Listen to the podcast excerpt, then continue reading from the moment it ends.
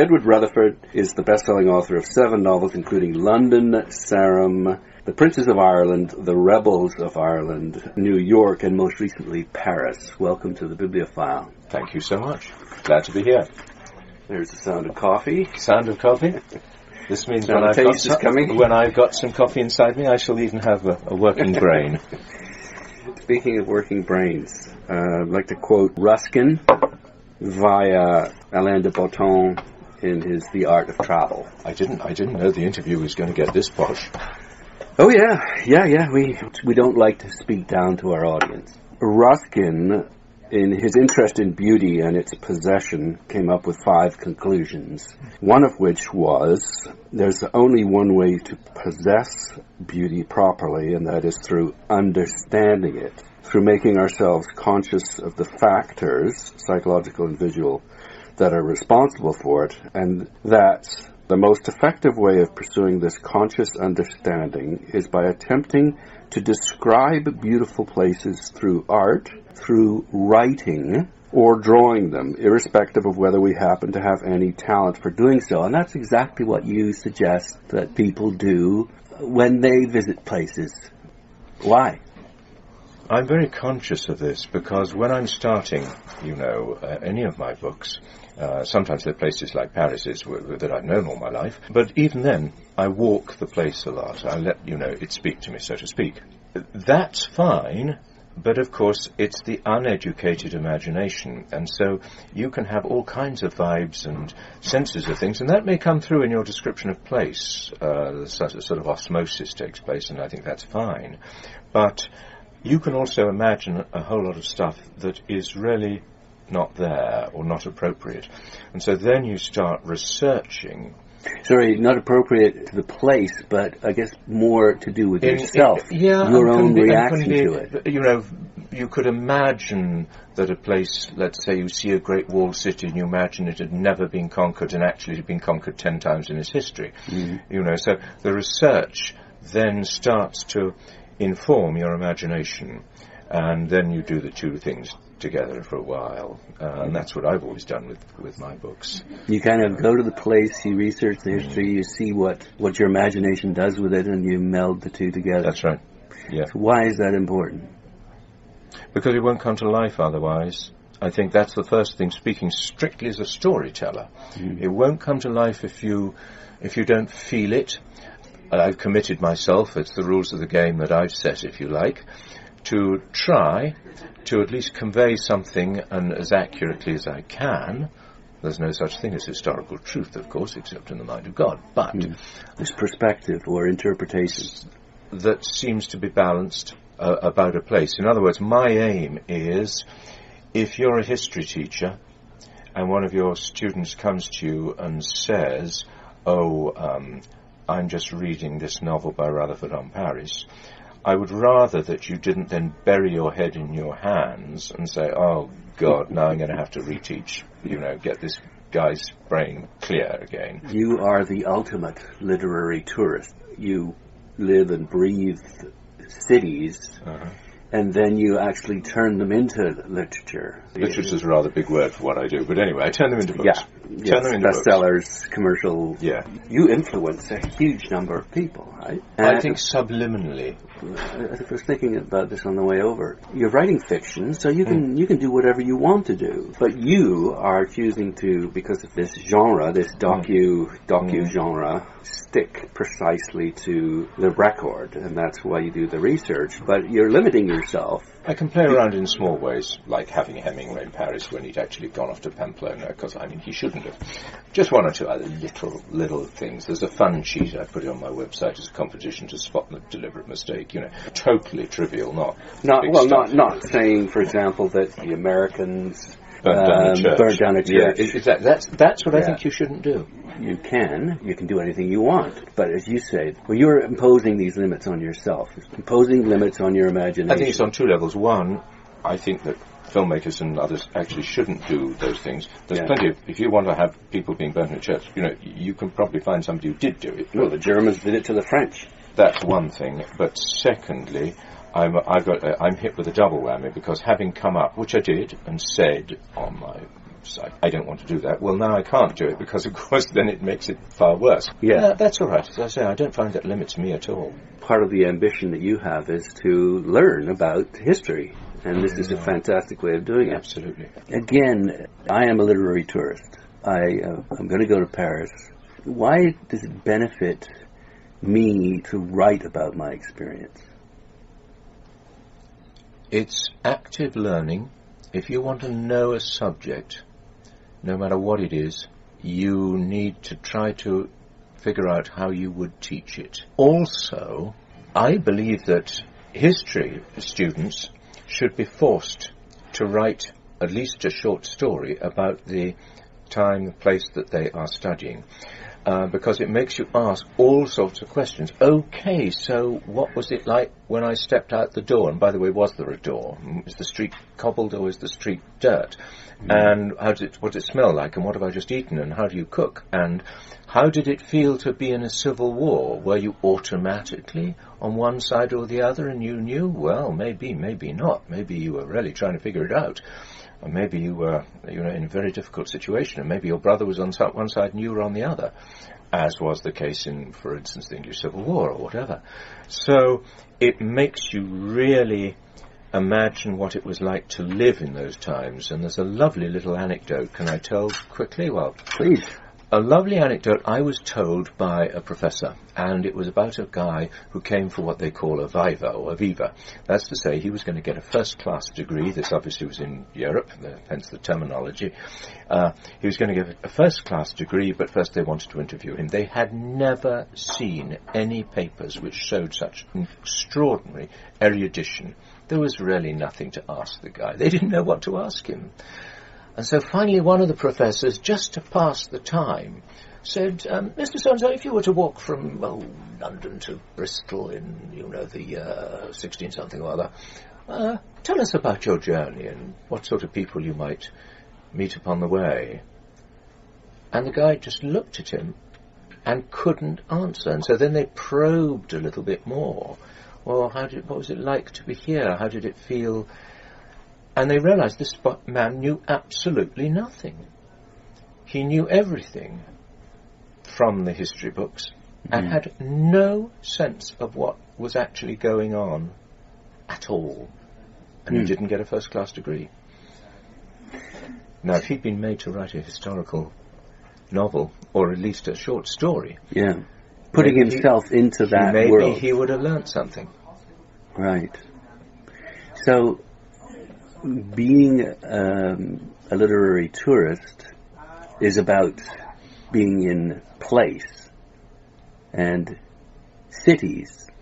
Why have you focused on place and cities?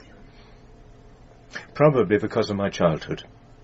Um, I was born and spent my early formative years um, right in the uh, cathedral close, beside the great the cathedral of Salisbury, in southern England.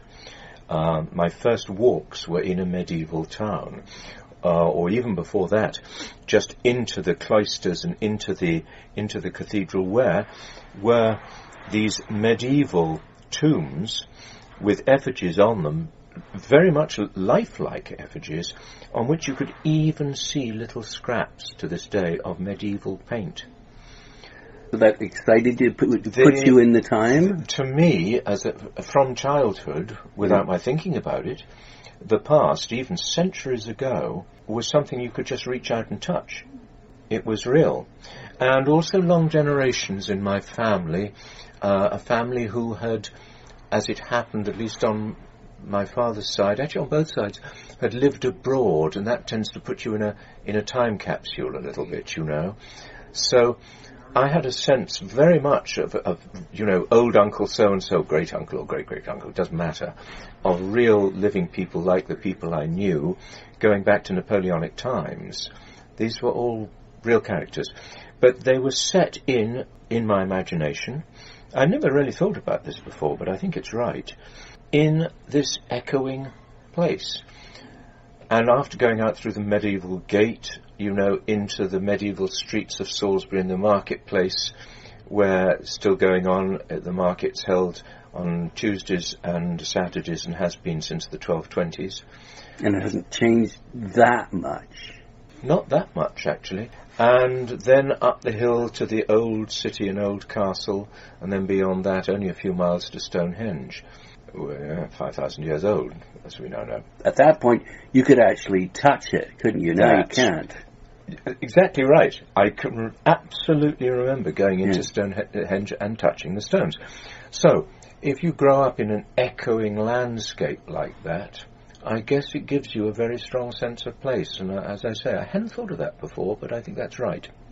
Well, one of the things that I'm finding with literary tourism, we're trying to think about why it's important. Hmm.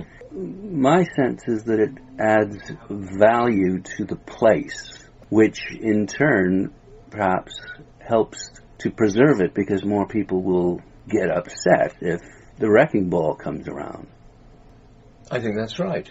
I think that's exactly right. And also, in the most humble, commercial, but very necessary way, at least if you're doing the, the job I've set myself, I know, anecdotally, I haven't, can't of course put exact numbers on it, I have brought a lot of people to Salisbury mm-hmm. because they go to the guides and they say, oh, we read this book, Sarum, and we're here to see this and that and, and, and the other.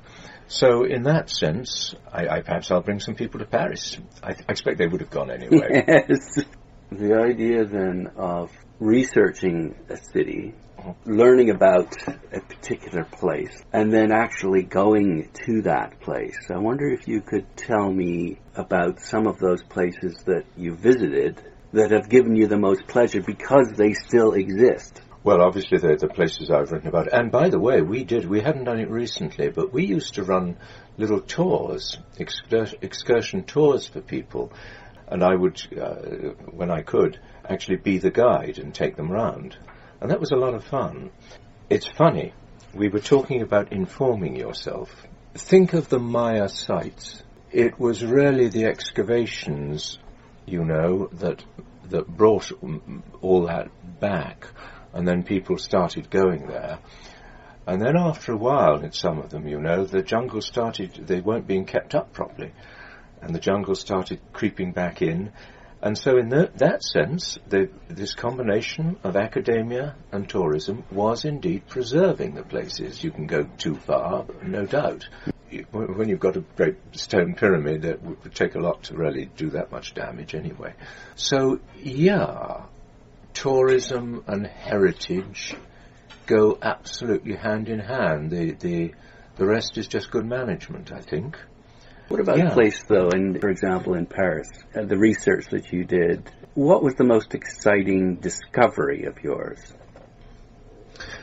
I try to encourage people to, as well as going to, you know, the Louvre or this or that, Mm. uh, which is in the book, but uh, I don't do a lot of about the Louvre. And it's there but where it belongs in the story, but there's no need to do more. I try to encourage them to go out to other places that I've found. You know, there's a lovely place. Well, Père Lachaise is very famous. Not that many people go there actually. The cemetery, the- yeah. for instance, uh, very well known. Not that many people go there, in fact, and I hope I may encourage that. Uh, it may also just in, actually encourage the Guardian there to produce a slightly better map of the cemetery than they have. Or near that, there's a lovely late 19th century romantic park, which is entirely man-made actually, called the Parc des Buttes Chaumont and it has this you know steep little hill beside a lake and you go up a winding path and there's a little roman temple um, and it's actually an old gypsum mine but that's all been converted now and the, what was the mine entrance is now a little grotto and it's very very romantic in a sort of belle epoque style, you know, so it seems very picturesque. Uh, it's a lovely park. So again, you try to, I try to get people to discover corners of famous places that they might not otherwise know. Rather than the, the kind of tried and true Well, they're going there anyway. traps. They're going there anyway. Yeah. Uh, as yeah. I said, the Louvre's in, in my novel Paris. Of course it is. There's a real interest in what you're doing and what James Michener did. In fact, his novel Texas had a, a first run printing of 750,000 copies there's clearly a fascination for this multi-generational saga set in place. What, why is that? And Michener invented that genre, to the best of my knowledge. Um, and incidentally, when I had uh, wrote my first book, Sarum, uh, I had extensively read and, and, as a writer made some notes structurally um, on Chesapeake, which is a lovely book. I think there's several things. People like to know more and nowadays can know so much more about their roots. So I think that's a big thing, both their actual ancestral roots and their cultural roots.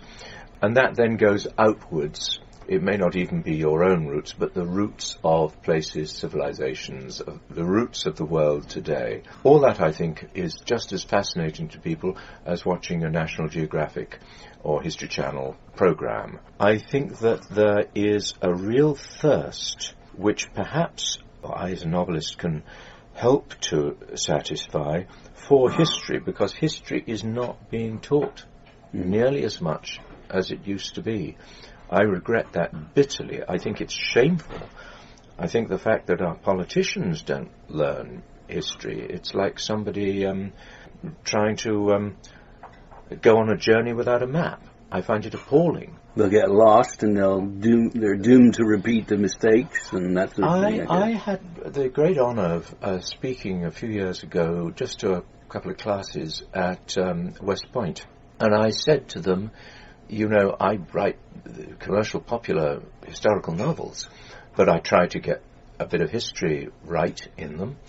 And I said, history is reconnaissance. And mm. if you're going to go into a place, it would be a good idea if you knew something about what you're getting yourself into.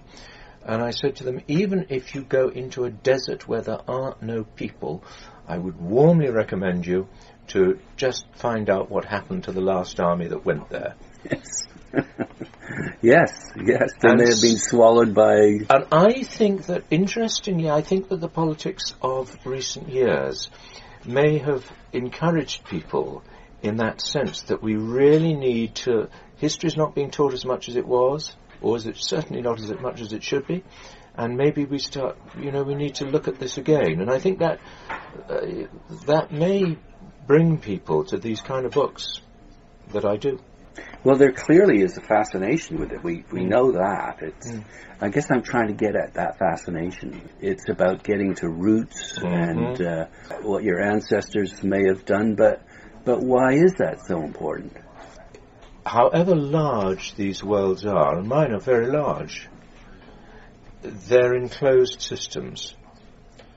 It's like going to a great building. It's like going into a miniseries. I'm trying to get a miniseries out of one of books now. And so you're going into this enclosed, complete world. It's complete because it's in the past. It's complete in my case because it's not only in the past, but it's giving you at least a very large chunk of that place's history.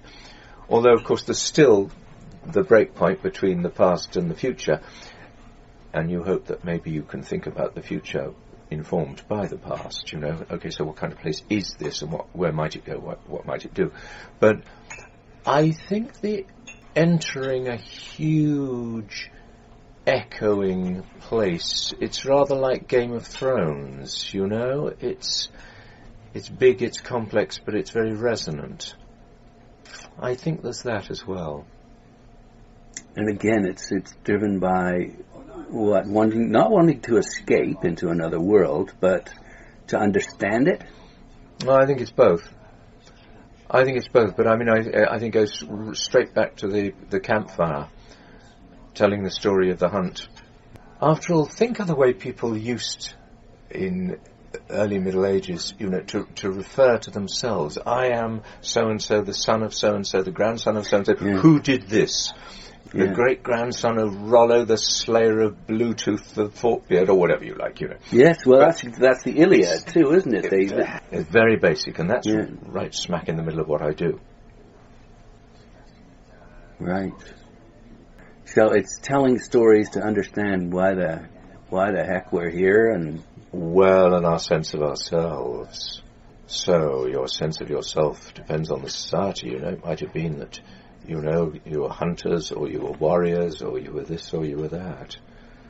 Um, yeah, I think that's very, very basic to all human culture, all human life. I do. So that's why your novels are so popular then? I think it contributes. What were you most disappointed about not being able to visit?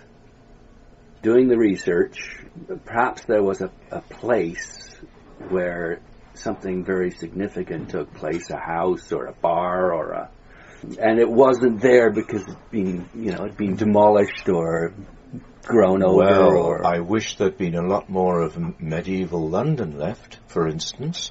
Um, the Great Fire of London destroyed much of that. Uh, Paris, as we know it today, is um, Baron uh, Haussmann's Paris, the great boulevard we all love. Uh, not all, but mostly his. Some of them go back to Louis XIV, actually, but so yeah, I wish there was more of medieval Paris to be seen. What there is to be seen, of course, is some of the best stuff there is, the Sainte-Chapelle and all sorts of things, and you can get a feel of it on the Ile de la Cité. You can get a feel of those little narrow streets. But I'm sorry that those old districts of Paris uh, are changed so much. Um, uh, some of the things built on them like the Place des Vosges, as it's now called, in the Marais quarter, is one of the loveliest squares in the world. A place I'm in love with and uh, uh, set some scenes in in the book. But things like that, in, when I was doing the Russia book, there were a lot of places I wanted to go.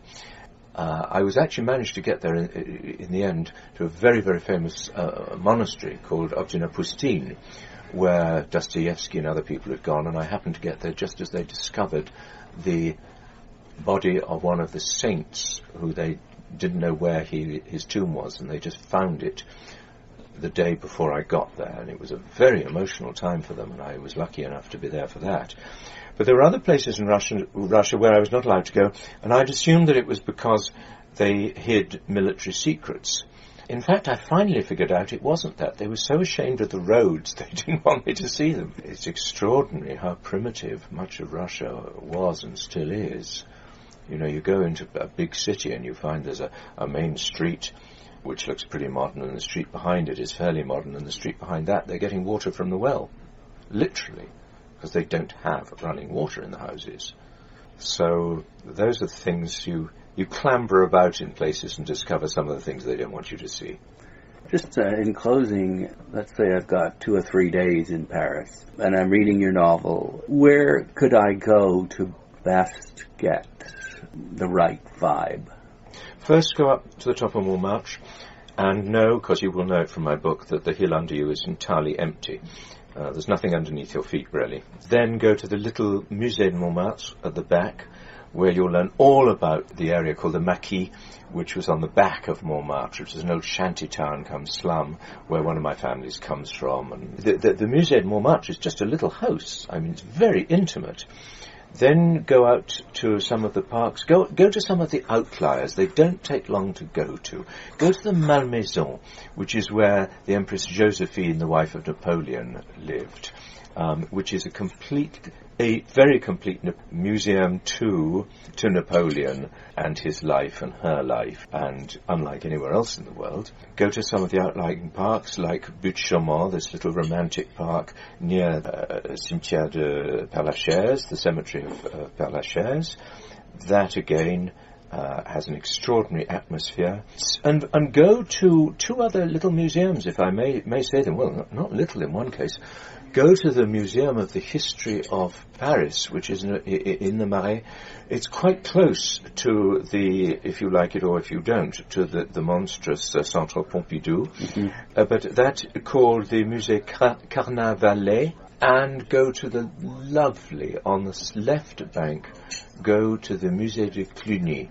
The Musée de Cluny was a, started its life as a Roman baths, and you can still see you can still see the remains of the Roman baths right there. And then it became a medieval pa- palace for the head of the big Cluny monasteries, and in there are those lovely millefleur tapestries, the unicorn tapestries, mm-hmm. known to us all from Christmas cards or whatever.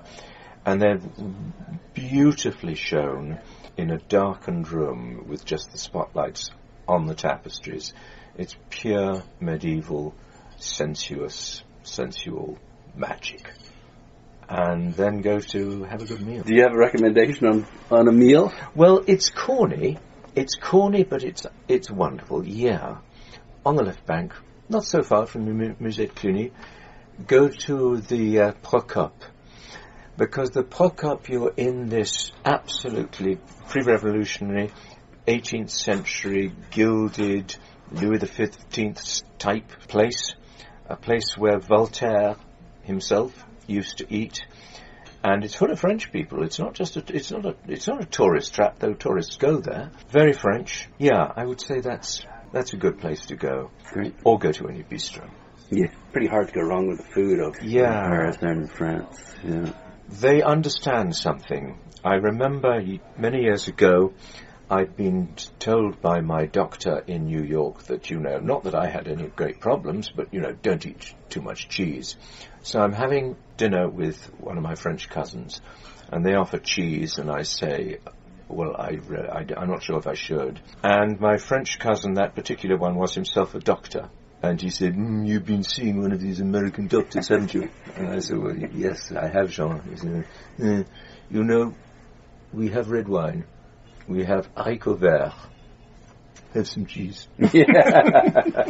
Now, I've got one more question for you, if I could. What can a city best do to make their city interesting, both for people who visit them and for people who live there? It goes right back to this idea of whether is your imagination going to run riot or are you going to actually understand what you're seeing? You just see a building and it looks fantastic, but you don't really know what it is or what happened there, what was going on there. Uh, once you know that, which is what I try to do in my books, then the place really springs to life. Great. Thank you very much for your time. Thank you very much.